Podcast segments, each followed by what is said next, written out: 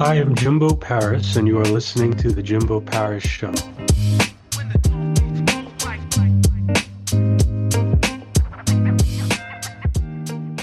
Today we have Dave Turner.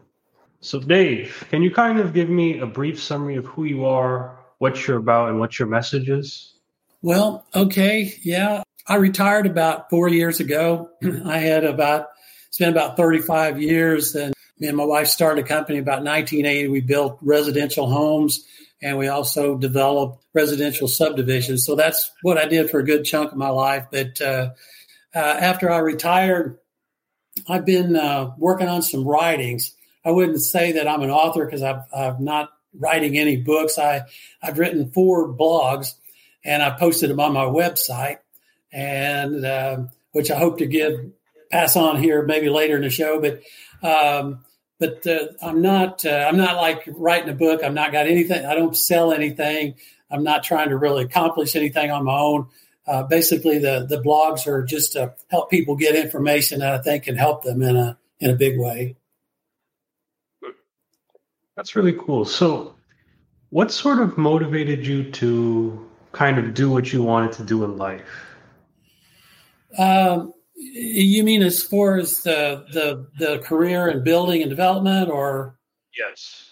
Well, um, I uh, you know I was a carpenter uh, uh, before I got into building, and uh, it just kind of worked out. I think there was a recession in about the 70s or some late 70s out there. Some yeah, it was the late 70s. There was a pretty serious uh, recession, and I couldn't get much of a job and uh, so uh, uh, coming out of that, I, I didn't have a job. I told my wife, I said, well, uh, why don't we sell our house? We just bought a house like three or four years ago, and we'd had a couple of kids. So, you know, the house only had one bathroom. So the bathroom got pretty crowded at times. Like, hey, daddy, I need to go, you know? And so I told her, so why don't we sell our house and I'll build a house? And she said, no, no, you just go get you a job. Don't do that. She said, you don't know how to build a house. And I said, well, I, yeah, yeah, I, will figure it out maybe. So anyway, I talked her into it and we sold her house. I went up the street and built my first house. I, I didn't, I really didn't know what I was doing. I mean, I, had been, you know, carpenter work, so I knew some things, but so we built that house. That kind of created the opportunities for us to uh, build our first spec home. And so we, we built it it wasn't a good plan. I'm lucky it sold, but we, we sold it, sold. And so then we built another one, then we built two, and then, then we built three. And it just went on from there until like, you know, right before I retired, a few years before I retired, we were, our company was building over 100 houses per year. And along the way, we started developing residential subdivisions. So I'd go out and buy a cow pasture, hire engineers, have it engineered. You know, I was a general contractor putting in all the infrastructure and so we make a subdivision. I build all the houses in there, and it's pretty cool though. You know, I, I, you, you drive through a subdivision, one subdivision where my daughter lives. There, was about 80 houses in there. We built all of them, and so now you drive through there and you see people out mowing their grass and kids playing in the yard, and you think, "Wow, this is cool." You know, I, I, I turned this from a cow pasture into this place where all these people can live and and their home is important to them. You know, it, it's, it means a lot to them. So that's pretty cool be able to do that. I look back on it, I think, well, I know God blessed our business in a really big way. I'd, I'd, have to, you know, know that it, it was God showing me what to build, helping me to find the plans that were successful. He just blessed it all the way through. And but real early on in life, when I was 22 years old, which uh, that's been a long time ago. I don't know if you could tell that or not, but uh, actually, it's been about 48 years ago. Okay. So, okay. Yeah. Whoa. That's like a whole lifetime. That's two life, two of your lifetimes ago. Right. but, uh, yeah, uh, it was uh, 48 years ago. So I'll save everybody from straining your brain. You know, I was 22 years old, uh, 48 years ago. So I'm 70 years old now. But when I was 22 years old, I, I experienced uh, an amazing change in my life. But but I didn't I didn't find the way to make that change. Actually, what happened was, well, well, my life at that point wasn't wasn't going good. I mean, it was it was like kind of like a bad dream turned into a nightmare. and spent about seven years of hard partying, you know, doing drugs and alcohol, you're doing multi-day binges and parties, and and I'd really kind of made a disaster out of my life. But uh, I really couldn't see how much danger I was in. Actually, I was in a lot of danger because, you know, I'd done some pretty serious damage to my mind and body through all that. But and that accumulated. Or you know, I was about to find the end of me. Uh, but then I every I, continually as I was going along, things that could have brought an end to my life. Well, at any any one day, like I would get so drunk I couldn't uh, couldn't really walk very good. But I'd get I'd say, "Oh, here's my car." Well, I thought I was like a NASCAR driver. That uh, yeah, I would get my car and take off. Yeah, run into ditches. I was lucky I didn't you know kill myself or somebody else. But what happened back then is that God came into my life by His Holy Spirit, and I didn't know that God was helping me at first, but He helped me to see what I was not able to see, like how much my life was being ruined and destroyed, and how far downhill my life had gone, and how fast how it was getting faster all that. I he helped me to see this. Well, when God helped me to see it, I freaked out. You know, like I I suddenly acquired really strong and urgent desires to try to find some way to change my life because I could see, hey, I'm I'm in a life threatening situation here, and so Uh, I started looking around, trying to find some way to change my life, and I really couldn't see any way. And, and, it was that time I didn't know that God was leading me, but He was. So He gave me hope that I might be able to find some way, like through the Bible, that could help me change my life. But I, I didn't know anything about the Bible. I'd never gone to church at all, and I didn't I didn't have much faith even in God. I mean, I, I, I believed that God might be real, but I didn't wasn't didn't have any sure feelings or solid feelings that He was. But anyway, that was the only hope I had. So I followed that hope. I started reading the Bible and uh, read two or three of the Gospels and the New Testament about Jesus. That was really cool. But then I got to the place where I could clearly see that this only hope I had wasn't gonna wasn't gonna pan out. I wasn't gonna produce anything because I just didn't have very much faith. I, I, I be honest with you, uh, I didn't have enough faith to even pray to God because I felt like, look, I don't know if God's real or not for sure. And if I pray, then I'd kind of be pretending. And so at that stage of my life, because I was, uh, you know, I had these real, uh, felt like it was a, kind of like a life and death matter for me to find a way to change my life. I didn't want to pretend about anything. Well, okay, so it was at that time that God continued on to help me. And He helped me to see that what I needed to do, what I needed was to find some kind of proof of His reality. And I knew, well, if I can find some kind of proof, then that's going to help me have a lot greater faith. So this is, see, I didn't know God was leading me at that time, but He was leading me, and I ended up turning and started reading from the very beginning of the Bible, in the first of Genesis. So, as a result of that, I was able to find actual solid proof of God's reality. God, I, I found it by reading in the Bible and uh, and this proof I'm speaking of, it, it it's not like some weird floating out in the sky metaphysical blah blah blah that nobody can understand. This is a proof that's very down to earth. Uh, it's it's very easy to understand. It's easy to see if you read what the Bible says, and you can see it. This proof is actually a very well known nation that's existing right here in the world. It's right before everybody's eyes and it is the nation of it. The in the 12th chapter of Genesis, the Bible records how Almighty God came to a man named Abraham. And God promised Abraham that he was going to make a great nation from his descendants. And he also promised that he was going to give a certain land to him and his descendants to be their possession like forever, throughout like all eternity, which is pretty out there. So when I read that, I was able with, I believe God, with God's help, I was able to see like, okay, if God is real and if this, what he promised Abraham really did happen, then this nation would have to exist somewhere in the world today because he promised to give a certain land to Abraham and his descendants or to this nation he promised to create forever. So that, I mean, you know, that doesn't take rocket science to figure out like, okay, if this really happened and this nation has to be here in the world. It has to be one of the nations here in the world. So I was able to see that with God's help.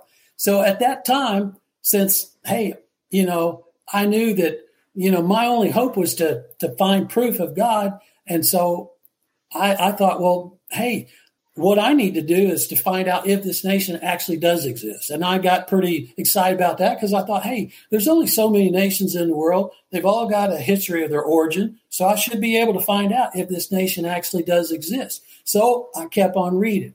And I was, as I kept on reading, I mean, that was, I was all about that, man. I was all very focused on trying to find out some kind of information that could point me to, to show me if this nation actually does exist. So then I read all the way over to chapter 35 it's in chapter 12 that God made these promises to Abraham. But I read all the way over to chapter 35, and I hadn't yet found anything that revealed to me what this nation was. But in the chapter 35 of Genesis, it tells how Almighty God came to Abraham's grandson. His name was Jacob. Okay, he changed his name. He changed his name. He said, Okay, your name is Jacob, but from now on, your name is going to be Israel. And I can't explain what happened. I mean, it wasn't a matter of me like you using my human reasoning or thinking. It what what happened was Almighty God just revealed to me by His supernatural powers right then in that moment that the nation of Israel in the world today is the nation that He created from Abraham's descendants, like He promised He was going to do. Here, the nation is right before us. It it gets its name obviously from the new name that God gave to Abraham's grandson, the man that he promised to make a nation from his descendants. Well, I mean, at that point, I didn't know how all that had happened. The Bible goes ahead and tells in very great detail how God made it happen.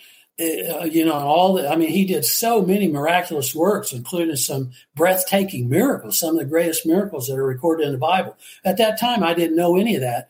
But the way I experienced a great awakening in my life right in that moment of time because God has supernatural power just to reveal things to people. He can help people see things they just can't see on their own. He can make things very real to people. Well, that's what happened to me. And and it caused me to be like interested on turbo to keep on reading in the Bible. So I, you know, I read on and, and I was just I'm so amazed. I was so amazed back then.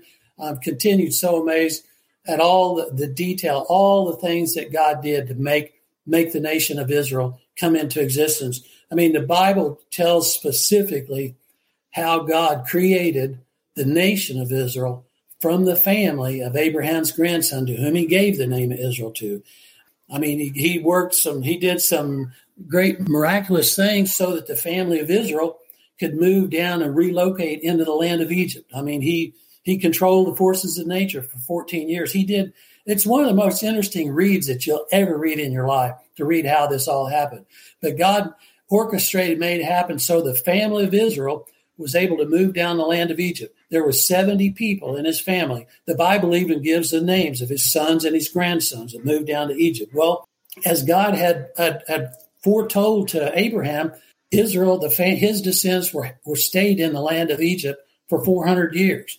And it was during that time that God miraculously multiplied them and they became the nation of Israel. So the nation of Israel was birthed uh, when God orchestrated them to move down in the land of Egypt. Of course, I know, I'm sure about everybody's probably seen the movie The Ten Commandments, where God appeared to Moses in a burning bush. He sent Moses back to Egypt. There he worked these 10, sent 10 great plagues that, that, you know, kind of brought Egypt and the Pharaoh of Egypt to, to their knees and they let the people go. And Moses led them out of Egypt. They they traveled through the desert for uh, you know quite a long time. Uh, during the time you know God brought them to Mount Sinai, He gave them the Ten Commandments. He led them on, worked all kind of miracles all along the way. But eventually, Moses led these people to the land that God had originally promised to Abraham, and he you know they were led into the land they, they, they had to fight the people in the, in the land, but God was with them. He helped them win all their battles. So they took the land. And, but one interesting thing is when Moses led the people to this land, before they entered in, in uh, the book of Numbers, uh, uh, chapter 34, verse 1, Moses gave the legal or the geographic boundaries of this land that they were going to take. And, but he used like natural points, like he used the Mediterranean Sea as the west boundary. He used the Jordan River as the eastern boundary. Okay, there's only this. If you look at on a map and you see, look at what lies between the Jordan River and the Mediterranean Sea, you'll see that it is the nation of Israel. That's there's only one place in the world between the Jordan River. The Jordan River runs from the Sea of Galilee all the way down to the Dead Sea or the Salt Sea. And all the land between the Jordan River and the Mediterranean Sea is the land of Israel. Uh, wow. what did you say? Just, hey, I'm sorry, man. I just turned into a chatty Cathy when I get to talking about this because it's so exciting. Oh, no, I'm not, it's very interesting. We didn't know about that last part. Yeah. Uh, yeah. Yeah, go on, go on. I'm, I'm super show. excited about this because here, here's why. You know, uh, you know, God, He's given us life. He is the giver of life. He's the creator of everything. But the life that me and you have, and that everybody that's ever been born in this world, that life comes from God because God created human beings along with everything other, other all the other forms of life. But now along the way, He has chosen and decided to give people everlasting life for all eternity, for a period of time that that never has an end. But in order to receive that life, which you know everlasting life is more valuable and more important than, than anything in existence. It's more important than all the wealth in the world. But in order to receive that, you must believe that God is real and you, you must have faith in God. Uh, like Ephesians 2 8, it says, For you're saved by grace through faith.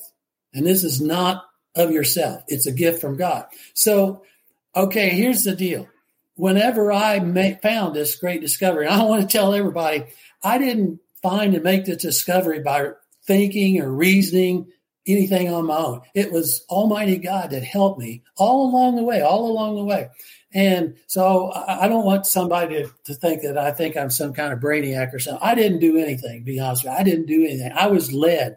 Uh, but when I made this great discovery, like I said a while ago, a great awakening came into my life. A great, a very powerful awareness of God's reality came into my life because I knew, hey, I started out trying to find proof of God's reality. Well, then when I found out how the nation of Israel is proof, I mean, I I realized I found I have found proof. And I found much greater proof than I'd ever hoped or expected to find. I didn't expect to find a whole nation here in the world that is the nation that God created exclusively by his mighty supernatural powers. Well, here's here's why I'm so excited about this because God did this to help me. I know that he did this to help me, but I believe he also did it to use what he did in my life to help me to help other people. So I think that God, well, even here on this program, the Holy Spirit of God will will reveal to people. He will help them to see and make this great discovery. And he'll bring this great awakening into their life. And that's what I'm most excited about. Hey, listen, I'm not that interesting a person. I mean, I just babble on, blah, blah, blah. But but I'm I'm super excited about God, the Holy Spirit of God coming and doing this work in people's life to help them to see that the nation of Israel that's right here before our eyes existing here in the world really is solid proof of God's reality there is, I mean, there is many irrefutable proofs that the Bible provides that the nation of Israel is the nation that God created from Abraham's descendants. And if we have time, I'll I'll, I'll share some of these proofs with you. Uh, I mean, uh, but uh, I'm excited about people. I, I, mean, I'm out to help people. I'm not really trying to accomplish anything for myself. Hey, I I had a long, successful career and I don't really need anything. I'm not trying to get anything for myself. I'm just I'm just excited about helping people make this great discovery and finding life. you know. So when that truth was first unveiled to you, like what kind of did that sort of lead to the other truths? And if you could get into that too, that's fine as well. Well, yeah, I mean, I became super excited because about because suddenly I just experienced this great awakening. I could see that wow, the nation of Israel, it is the nation that God created from Abraham's descendants. I was able to see God is real because I could see He really did what He promised Abraham was going to do. So I was real eager to go ahead and read on in the Bible. And like I say, you you know, the next six books in the Bible are all about all the great things God did. Six whole books because He did things over a period of several hundred years to make all this happen. But you know, and when I read all those things, and I, I got to tell you, man, if you read, you you sh- everybody should turn and read this in the Bible. Just turn and start reading in the 12th chapter of Genesis and read on. Your mouth will drop open because a lot of the things that God did are a whole lot like a soap opera. I mean, God, He made it happen so one of Israel's son, Israel being Abraham's grandson, one of his sons named Joseph uh, happened to be Israel's favorite son. So this made his brothers really not like him. They didn't, they, I mean, they couldn't say anything good about him. So they hated him because he got all attention. And, and, you know, but then Joseph had this dream. Okay. He had the dream about how his brothers were going to come and bow down before him like he was a great king. okay. So Joseph, he was excited about this dream because he, I think Joseph knew this dream's from God. Okay. So he thought, hey, I, I want to go tell my brothers about this dream. Well, his brothers already hated him. So he goes and tells these brothers this dream he had about how they were going to come and bow down before him like he was a king. Okay. So I don't need to tell you what happened. I mean, his brothers went from hating him to actually wanting to kill him. Okay. So, no, really. So what his brothers, they were shepherds. They had to stay out in the field, stay out there at night, watch the flock. Okay, so Israel sent Joseph out to check on his brothers. I'm sure he probably sent some treats and all that good stuff out with him. So, but when they saw him coming, they started talking about how they could kill him. No, for real. And when he came up there, they grabbed him, threw him in a pit, and they were talking about how that they, they were just going to kill him. There, he had this special coat that his his father given to him. Yeah. So they decide, hey, we're going to kill him. We'll take some of his blood, put on his coat. We'll rip it all apart, put some blood on it. We'll take this back to our father and say, hey, we found this out in the field. Is this, did you think this is Joseph's coat? Well, that's, that's pretty cruel. that's pretty cruel. But, but here's what happened. It's amazing while they were standing around talking about this, they looked up and here's this caravan of camels coming by. They were traders that were going to go down to the land of Egypt. So one of the brothers come up with this idea. They said, Hey, I've got a great idea. Why don't we sell Joseph to this, this caravan of traders? He'll get, he'll be taken down to Egypt. He'll be resold as a slave and he will be out of our hair forever. And look, we get money for this and and we can go to town and buy some wine and have a party and you know uh, and celebrate be getting rid of this guy and that he said and they said well the, the, good thing about this too is we won't have to kill our own brother and have his blood on our hands have the guilt. So all of his brothers like yeah this is a like a win win win idea. So that's exactly what they did. They, they, but they did take joseph's coat put like probably the blood of a lamb on it or something and, and they took it back to their father and told him, "Hey, we found this out in the field." And so his his his dad about you know about died just out of grief. But but anyway, so Joseph was taken down into Egypt. He's resold as a slave there. But here, okay, here's where the soap opera comes in. A guy named Potiphar bought Joseph and everything worked great. I mean, he, everything he did is work worked great. So Potiphar put him in control of, of his house, his his servants, his business, everything. But Potiphar's wife, she got very interested in Joseph. okay, personally interested, and every day she was coming at him like, "Hey, come and lie with me." And uh, she must have been like a hormonal thing or something. I don't know, but uh, she she would try to talk him into this every day, and he's like, "No, no, not that." You know that that'd be horrible to do to the you know my you know the guy that your your husband. And then, and I Joseph probably said well I'm I, I'm follow God. I believe in God. I'm not going to do that. Well so one day when everybody was out of the house Joseph had to come in the house to get something. Okay Potiphar's wife's in here. She went and physically grabbed a hold of him and was trying to drag him, come and lie with me, come. so anyway, the only way that Joseph could uh, get away with her from her was to slip out of his garments that she had his outer garment of some kind of cloak that he she had a hold of. So he slipped out at and run out of the house. Well, okay, so this I told you this was like a soap opera, okay? you didn't know that God was the creator of the soap operas too, right? but but apparently he is. Uh, but anyway, so she, the, Joseph ran out of the house, and that infuriated uh, Potiphar's wife And because you know she'd been totally rejected. I mean, she was throwing herself at this guy. He totally rejected her, and and plus she probably figures, hey, this just isn't going to happen. You know, I'm trying to drag the guy. He's not doing so. This ain't. Going. She was she was furious and angry. So she come up with this idea, and so she screamed as loud as she could. And here all the servants come running in the house to see what's wrong. When they come in there, she's holding Joseph close. She said, Joseph come in here. Nobody was around, and he he tried to he, he tried to assault me. He tried to take advantage of me. And when I screamed, he he run out. And here's his coat. So yeah. So when Potiphar got home, you know, she continued with her big lie, and he was furious. So he threw Joseph into prison. And so, but this the, the amazing thing about this is, is all was the plan of God. God was orchestrating all this to happen. Because when Joseph was in prison, uh, two of Pharaoh, the king of Egypt's servant, was also in prison. Joseph was assigned to take care of these people. Okay, so one night, both of these servants had a very powerful dream. The next day, they were really down because they'd had this dream. They knew this dream was something important about their life, but nobody could tell them what it meant.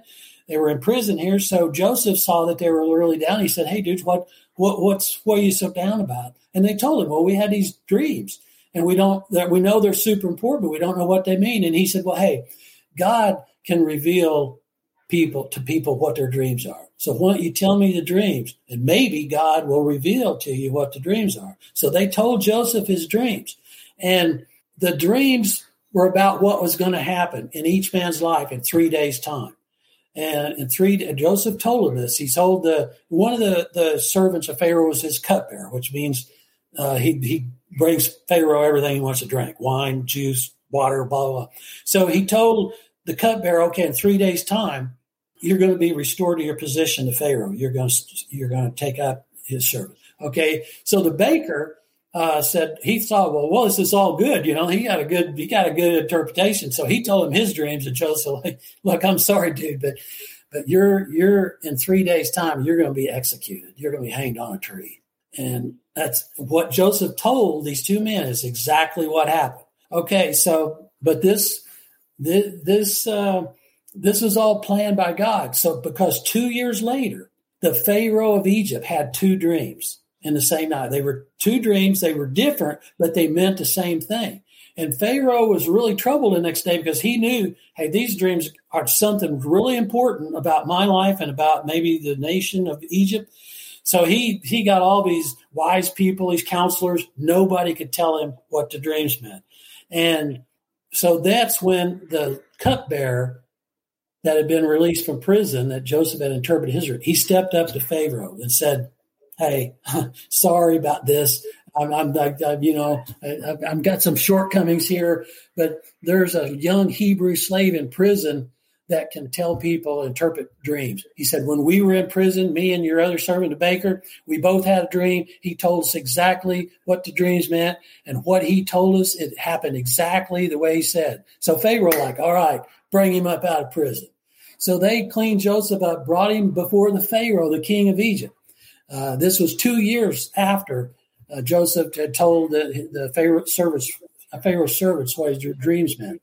So Joseph was brought in, and he said to Joseph, "Hey, I hear that you can interpret people's dreams."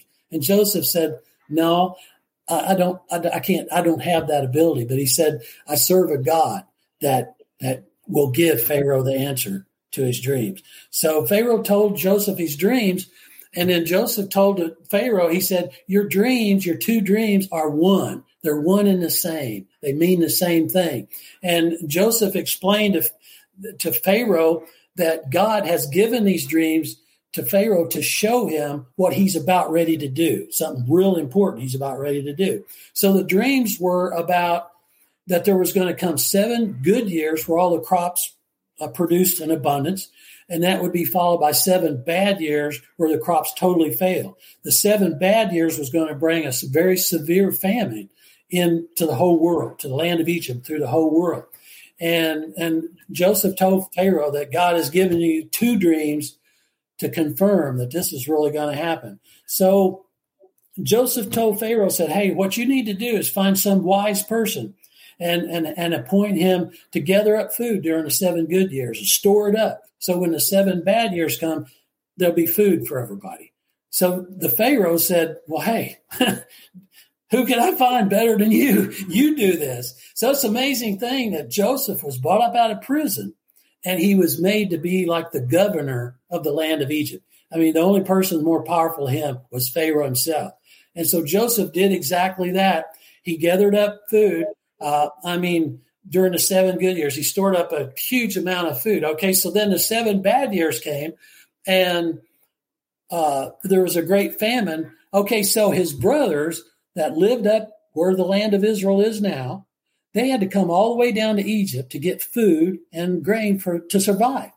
Okay, what what did they do when they come down to Egypt? Listen, Joseph was like a like the king, like the Pharaoh. He when he rode around in a chariot, everybody bowed down. I mean, they bowed down to the dirt, and and so I mean, Joseph brothers knew this. When you come in before this guy, you you put your face on the ground. So that's exactly what they did. They come in before Pharaoh. They or for Joseph. They did not know that this was their brother. He was I'm sure he was dressed up with the headpiece and the, the golden necklace and Egyptian. He probably had on Egyptian makeup. They didn't know this was his. Brother. It repeated itself. I was saying um, his vision before it repeated itself. Yeah, this was several years after. Now I know God gave Joseph that dream, and it, what the Bible don't say that, but I know that He did because it was about what actually happened several years later, and it was an, an important part of what God did. And also, it shows that because God knew this was going to happen, he knew everything that was going to happen. It was all his plan. So anyway, Joseph brothers came in, they bowed down before Joseph, he ended up giving them some food. Well, Joseph kind of played around with them. He really did. And that's the fun part of reading this. He, he you know, he, he said, no, you, you guys are a bunch of spies. You come down to spy. You're trying, you know, and he really gave him some hard times, but eventually he told, he revealed to him in, in a very emotional way that, that I'm your brother. And, and so they were reunited.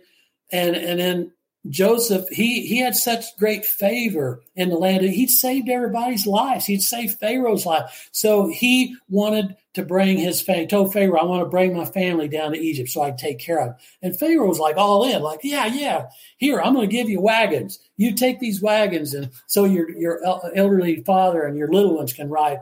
So they were, he welcomed them to come down the land of Egypt. They were given the best place in Egypt, the land of Goshen there. It's a real fertile place where the Nile River runs in, in into the sea. And so they moved to the land of Egypt. Like I said earlier, there were 70 people in Israel's family when God did all this to bring them into the land of Egypt. And in the very beginning, when, when God made these promises to Abraham, he said to Abraham, he said, Know this, your descendants will be held in a land where they're strangers for 400 years. And at the end of that time, I will bring them out of that land. He said, I'm going to send, uh, you know, judgment upon the people that's holding them. I'll bring them out of that land and I'll lead them back to the land that uh, I promised to you. And folks, listen, this is something that's really happened. All of this really happened. The, the nation of Israel is this nation and it is proof of God. Listen, it, it Almighty God is the creator. The Bible is totally real. Uh, all the things that's written in the Bible that happened, that God did to create the nation of Israel as he had promised to Abraham. It all really happened. The nation of Israel is right here in the world today, proving that it happened. Uh, and I know some people might say, like, oh, well, uh, maybe just some people come along and they thought Israel was a cool name, so they just called themselves Israel.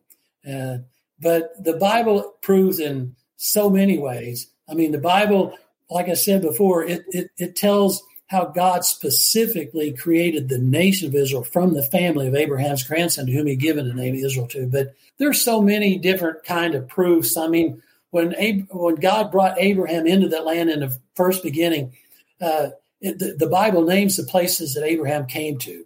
He he came and he lived in. He was a shepherd. He had to move around because he so his flocks could have fresh grass. But he came and played to first to a place called Shechem and then to a place called Bethel. If you go to Israel today and you go up to a, a tour guide, you say, Hey, can you take me to a place called Shechem or a place called Bethel? He said, He will say, Get in my van. I'll take you there. That's in Israel. The Bible tells how uh, Abraham lived for a while in a, in a, in a city called Hebron or near Hebron. Hebron's a city in Israel today. Uh, Abraham bought a field there that had a cave in, and that's where he buried his wife Sarah. It's where many of where Abraham's buried, and many of his relatives. Okay, he lived in a place called Beersheba. Beersheba is a city in the nation of Israel. It's the it's the seventh largest city in Israel.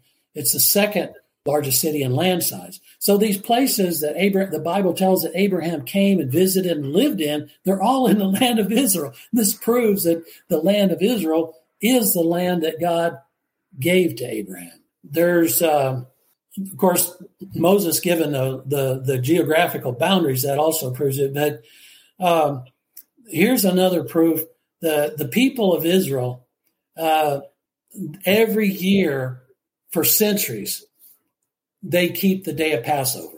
The day of Passover is probably their most important holy day that they observe. It's it's it's more it's as important as Christmas is to us.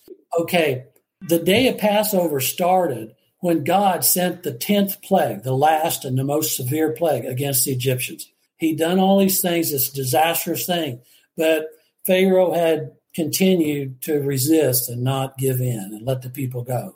So unfortunately, God had to send this last severe plague. He took the life of the firstborn of every family throughout the land of Egypt. They all died in one night. And but he saved the children of Israel.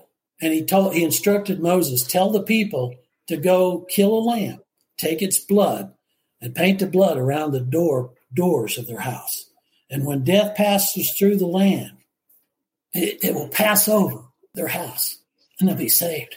So, you know, the um, the people of Israel was saved. So after that happened, Moses told them, okay, so from now on, forever, you celebrate each year this day as a holy day because God saved your firstborn.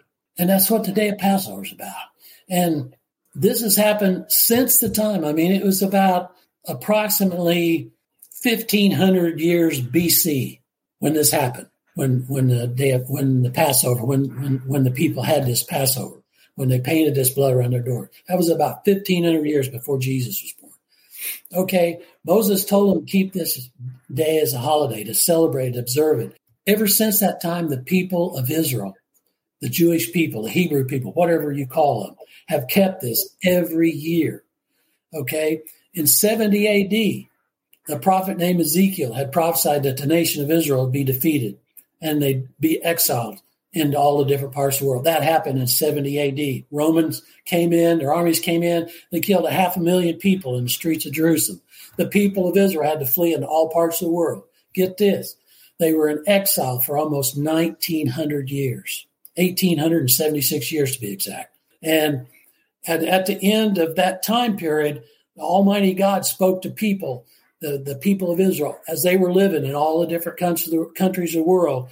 And he spoke to their hearts and they moved back to the land and it became a nation in 1948. All during those centuries, everywhere they lived, no matter what country they lived in, they kept the Passover every year. And this is uh, this is proof that these people they are the descendants of the people that Moses led out of the land of Egypt. The people Abraham was the very first person to ever be called a Hebrew in the Bible. And his descendants are referred to as Hebrew 18 times total in the Old Testament. Much of that is during the time they lived there in the land of Egypt. When God sent Moses in before Pharaoh, he said, Here's what you say to Pharaoh. You say, The God of the Hebrews says, Let my people go free. So it's not a coincidence that Hebrew is the official national language in the land of Israel today. If you drive around Israel, Israel and you see a, a, a, sign, a directional sign, it's in Hebrew. It's the official language. And these people, it's not a coincidence. They, they are Hebrew. That's their language.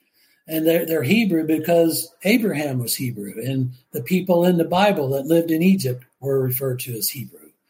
Uh, you know, it's hard to keep track of things when they happen over such a great period of time. you know, uh, you know, but but the nation of Israel is the nation that God really created from Abraham's descendants, as He promised He was going to do. The nation of Israel, uh, you know, God promised that He was going to give this land to Abraham his descendants forever. Well, guess what? They're living in this land today. They're occupying it, and uh, it, it's it's like a miracle. I mean, it is a miracle that the people were able to become a nation again. They when they become a nation, five uh, Palestinian countries declared war on. It, it, it was a miracle that they survived, but they did because Almighty God wanted them to survive. But here's something that's beyond amazing just beyond amazing. The Bible tells us how that at the end of this age, it tells us everything's going to happen. It's going to go to one world government system. Antichrist is going to come and rule that. But at the very end, God gave a a prophecy to um, his his prophet named John. John happened to be one of Jesus' original 12 disciples. John was the disciple that when Jesus was hanging on a cross, he turned his mother over to in John's care, and he told John to take care of his mother. Uh, this explains why that God trusted John so much to give him this great prophecy. It's about the prophecy is about what's going to happen from now until the world comes to an end as it is. And at the end of this prophecy, John saw a vision of this holy city coming down out of heaven down to this earth. And it's called the New Jerusalem. And the Bible gives a lot of details about that city. It actually gives the measurements of that city. And you can figure it out just with a simple calculator. If you figure out the measurements of that city, you're going to come up to about 1,400 miles square. Okay. That's a little bit bigger than half the United States. So it's a pretty big city. it's, it's, uh, it, the Bible says it'll have streets of gold. It'll have the tree of life there uh, planted in it. It'll have a great wall that goes all the way around the perimeter of that city, which is 5,600 miles. Okay, so this city, it, it says that there's 12 gates in this city that are made out of one piece of pearl. Okay, on, on those gates are inscribed the names of Israel's son. He had 12 sons. On those gates are their names inscribed. And this is a pretty strong, something pretty strong from God to say this city belongs to Abraham's descendants. It's got their names of the 12 tribes of Israel written on the gates, the 12 gates of the city. But remember what God promised to Abraham. He said, I'm going to give this land to you and your descendants as an everlasting possession. Okay, so when this world comes to an end the way it is now, it's not going to come to an end. It's just going to come to an end the way it is now. But when when this world comes to an end and this holy city comes down, God's going to bring His people into that city, and Abraham and some of his descendants, not all of them, but some of his descendants, many of them maybe, are going to be brought into that city. Okay, God's already given this land to Abraham forever. So when God brings Abraham into this city, to join all the Gentile people, all of his other chosen people, then Abraham will live in this city forever. So God then will fulfill his eternal promise to Abraham to give this land to them forever because this city is called the New Jerusalem. It's going to be where Jerusalem is now. It's in the land. So the land of Israel, in other words, will be the location of God's eternal promised land. Heaven's not going to be up where God is now does the book of Revelation tell that this city is going to come down? And it tells specifically that God's going to bring his throne and the throne of Jesus into that city. And he's going to bring all of his people into that city for eternity to live in him, dwell with him forever. It says that the glory of God will light up that city so that there won't need to be even any light from the sun. It's just the glory of God's going to light up that city.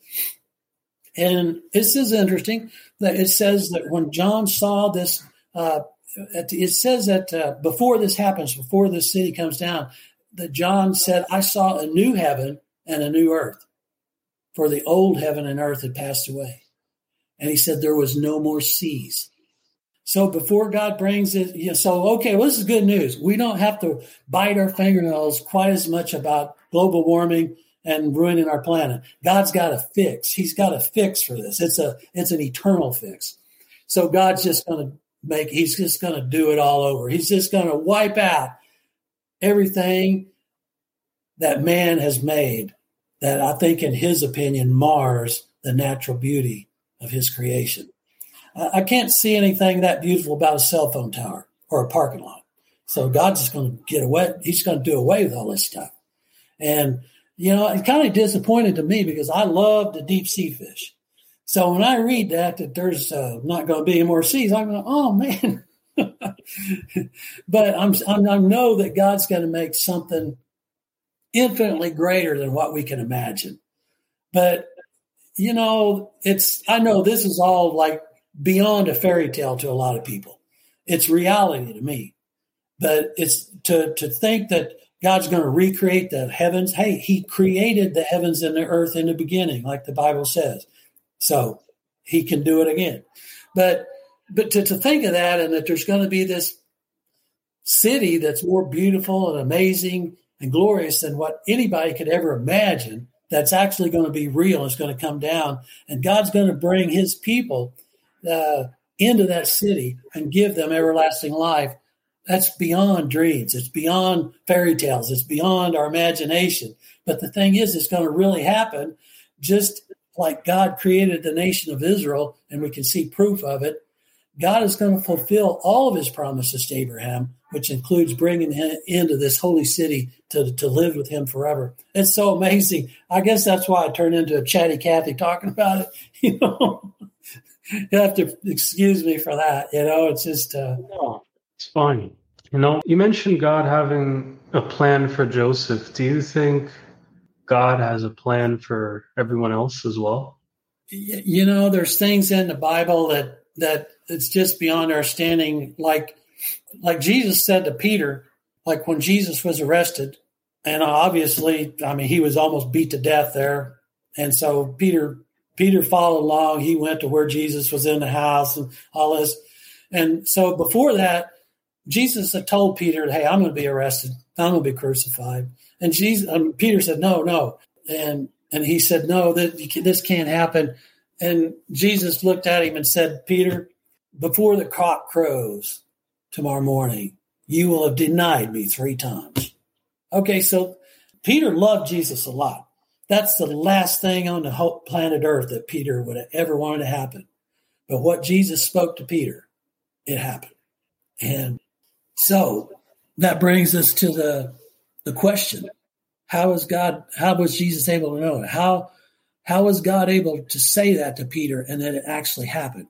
How how was God able to give to Joseph a dream about his brothers coming and bow down before him? And when that happened, several years after that, you know, there's so many places in the Bible where God has foretold to people um, what's going to happen. I mean, and so it, it, it brings us to question like okay obviously in these people's lives like in peter's lives and god knew what was going to happen. I mean when he when joseph told these servants of pharaoh what was going to happen to him in three days time obviously god knew what was going to happen. The only way god i think in my simple little head the only way god can know what's going to happen is if he actually planned what's going to happen and has the power to make it happen that's the only thing that makes sense to me. So, I mean, I don't really have an answer to your question, but it appears that at least in some people's lives, God has power to know what's going to happen. He has power to plan what's going to happen. To what degree, I don't know, man. One more question, then we're going to go and start and look at your uh, website because we're moving up on time here. But uh, how do you think other people can kind of understand what they need to do because you got into building and you kind of moved into this area of life that you love. How do you think other people could understand that as well? Should they also read the Bible? What should their view be? Well, I I think of the Bible as the book of life because if we read the Bible, we're able to get faith. Like I read the Bible and I made the great discovery how that the nation of Israel is proof of God's real hand, which that that brought an explosion of faith into my life. Okay, so that faith is what made it possible for me to believe that everything that's written about God is real and true. I mean, when I read all of this that's written in the Bible, how about how God created the nation of Israel, then I was able to realize all of this really happened. It's all real. So it brought me to a place where I was able to believe absolutely everything written in the Bible is real. And well, that brought me to the place where I had to face the kind of the not so great reality that God has given me my life. He is the creator. He's created life, as the Bible says. He's given me my life. Well, then I realized, well, then He's given me this whole world as a place to exist. We couldn't exist unless this earth was here, unless the sun was here. So I realized God has given all of this to me, but I have not been thankful at all. I've not said thankful to God even one time. I mean, I realized God's not even on the list of being important to me. And that's how I treated God. So I realized, well, this is not good. But at the same time, I realized that, okay, God has definitely given laws, and I've broken all 50 commandments. Just kidding. But I realized, okay, there's a serious penalty for breaking God's laws. It's death. And so I realized, well, I'm facing a very serious punishment here because I've broken God's laws. Okay, well, God, like He'd been making everything real, He made that real to me. And I was totally freaked out. I, I was overwhelmed with fear. And so that's when I cried out to God. I didn't I didn't have a lot of faith to believe that God really would come and help me, but he did. And when I cried out to God, God came immediately. Okay, at that point, I didn't understand what Jesus accomplished when he died on the cross. I knew I, would read the gospel, so I knew he did die on a cross. I knew he had done anything wrong, but I didn't know what he accomplished. When I cried out to God, I knew that, hey, I'm on my way to this place of eternal punishment. I didn't understand what Jesus accomplished. But when I cried out to God in just a moment of time, God came and by his supernatural power, he revealed to me this is why Jesus died on the cross. He took all the punishment and all the penalty that I deserved and that you deserve and everybody on this planet deserved. He took it upon himself. And because he had not done anything wrong, he successfully made the way that God can set people free from this punishment that's placed upon them if they'll just believe and have faith in what Jesus did. So that's what I did. I mean, but God did this by his supernatural power. I didn't reason it out. I didn't have no way. I mean, when I cried out to God for help, uh, for help, I, I, was scared out of my skull. When you're, when I, I knew I'm facing a life threatening situation, when you're in that position, you don't think about anything except what you're facing. And so I wasn't thinking about Jesus at all. But when I cried out to God for help, immediately God came and helped me. And he helped me understand that Jesus, when he died on a cross, he made a way that I could be set free from that punishment because he took that punishment upon himself. This is the most important thing any human being can ever come to see or understand because it's having faith in Jesus can make the way so that you can receive the salvation that he provided. God had planned to make this great way of salvation, and He brought His only Son into the world, sacrificed His life to make this way. And this is the cool thing about it is because you know uh, it's a rare, it's it's just the greatest privilege and opportunity that I could ever even dream of to be able to tell people about the proof of God and help people see how the nation of Israel is proof of God because it helps them to have faith in God. It helps us helps them to see His reality. And, and this is what makes it possible for people to have faith, what makes it possible for people to receive this great gift from God. So I just encourage everybody, hey, just, uh, you know, I'd like to encourage you. You know, we only have so much time here. I've done the best I can to tell you about the nation of Israel, but I've got a writing. One of the writings on my website is all about. Well, there should there's only there's only four blogs on that website and there's one of the blogs is about the nation of Israel, how the nation of Israel is living proof of God's reality. And so that's just a lot more detail about what we're talking about tonight. I would encourage people to read it. My testimony is on there. It's just called Finding God. That's goes in a lot more detail about all the all the awesome things that God did in my life to help me find and receive salvation, which is life. Yeah. And so there's there's another writing on there about a message from God that every person and every church urgently needs to read. It's a message that God actually spoke word for word to me, and and He's appointed me to bring out to churches and people. this is hilarious. I mean, I was probably the least likely person anybody would ever thought they would even see holding a Bible in their hands, let alone going to church, man. so God just does everything kind of upside down and inside out. I mean, he kind of uh, uses kind of crazy, foolish things to confound the people who kind of think they're wise and stuff. There's a scripture says that God uses the foolish things of the world to confound the, the wise. And, uh, but anyway, that's what he's doing big time right here. But yeah, it, I would encourage people. I, I, don't have. I'm not trying to sell anything there. I'm just trying to provide information that that that uh, I think can help people find the most the most important and valuable thing that's in existence, life.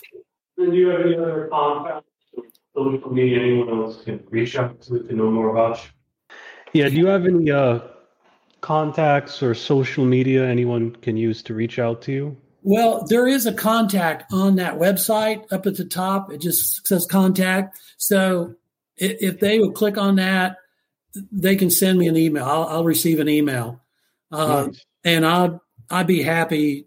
I'll, I'll, I'll get back with you if if you just like read some of this and you say, "Man, I'm still a little confused. Could you help me out with something?" I'd be happy to help you. You know, that's uh, that's kind of what I'm here for. So, but but yeah, any questions or any help you need, just get in touch. Excellent, excellent. Thank you for being on the show. Hey, thank you for having me. I really appreciate you putting up with me, uh, being a, doing a chatty Kathy thing, you know. But That's yeah, no, really, I, I really appreciate it. It's uh, it's it's a great privilege for me. I'm I'm excited about maybe God helping somebody. I'm I'm you know not too excited about me or what I have to say or, or how I say it. I just kind of fumble and stumble around, but I hope God can. I hope God can use use what we talked about.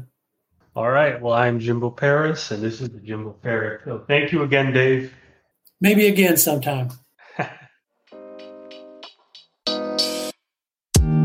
Thank you for listening to the Jimbo Paris Show.